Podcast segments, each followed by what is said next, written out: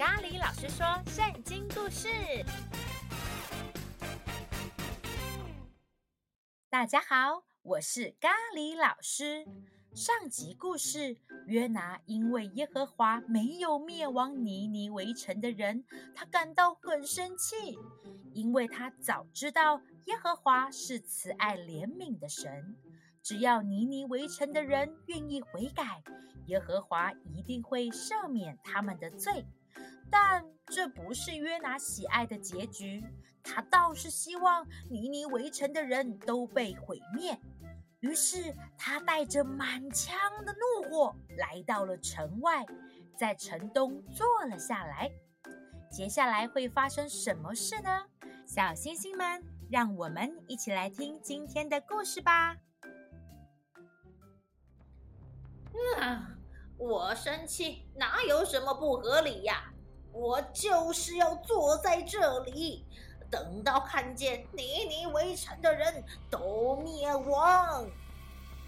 就这样，约拿从白天坐到晚上，没有吃东西，也没有喝东西。于是耶和华神安排一棵蓖麻树，蓖麻树长得高。甚至高过了约拿，约拿因有这棵树而大大欢喜。多么美好比麻树，为我遮住太阳；多么美好比麻树，让我有水喝。哦，比麻树，有你真好。哦，我爱你，爱你，爱你，我的比麻。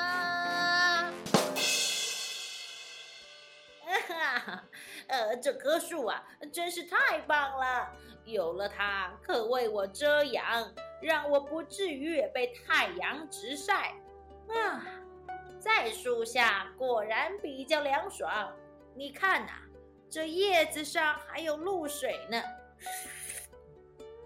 嗯，甘甜可口，这果子看起来也挺不错的。哎呀，来吃吃看。嗯，嗯，好吃，嗯，好吃。到了黎明的时候，耶和华神安排一条虫子蛀食了这棵蓖麻，蓖麻就枯萎了。啊，怎么会有这么多落叶呀？啊，呃呃呃，不，呃这棵蓖麻的叶子都干了。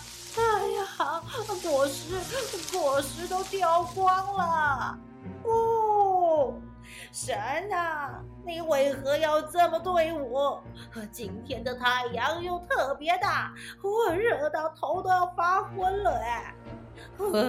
神啊，你给我一棵树，然后又毁了它，为什么？为什么？约拿。你因为这棵蓖麻树枯萎了，就这么生气？你这样合理吗？合理，我真的很生气。这棵蓖麻不是你栽种的，也不是你使它长大的，一天之内长大又枯萎，你尚且爱惜，那又怎么样？难道我不应该怜悯你，你为臣吗？这些都是我所创造的，其中不晓得分辨左右手的就有十二万多人，并且还有许多牲畜，我又怎能不爱惜他们呢？这。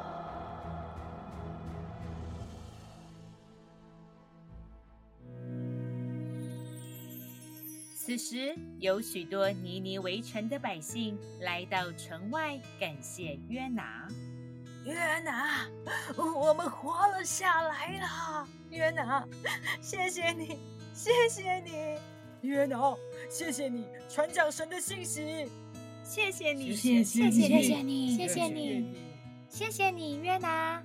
约拿，再见，大家再见。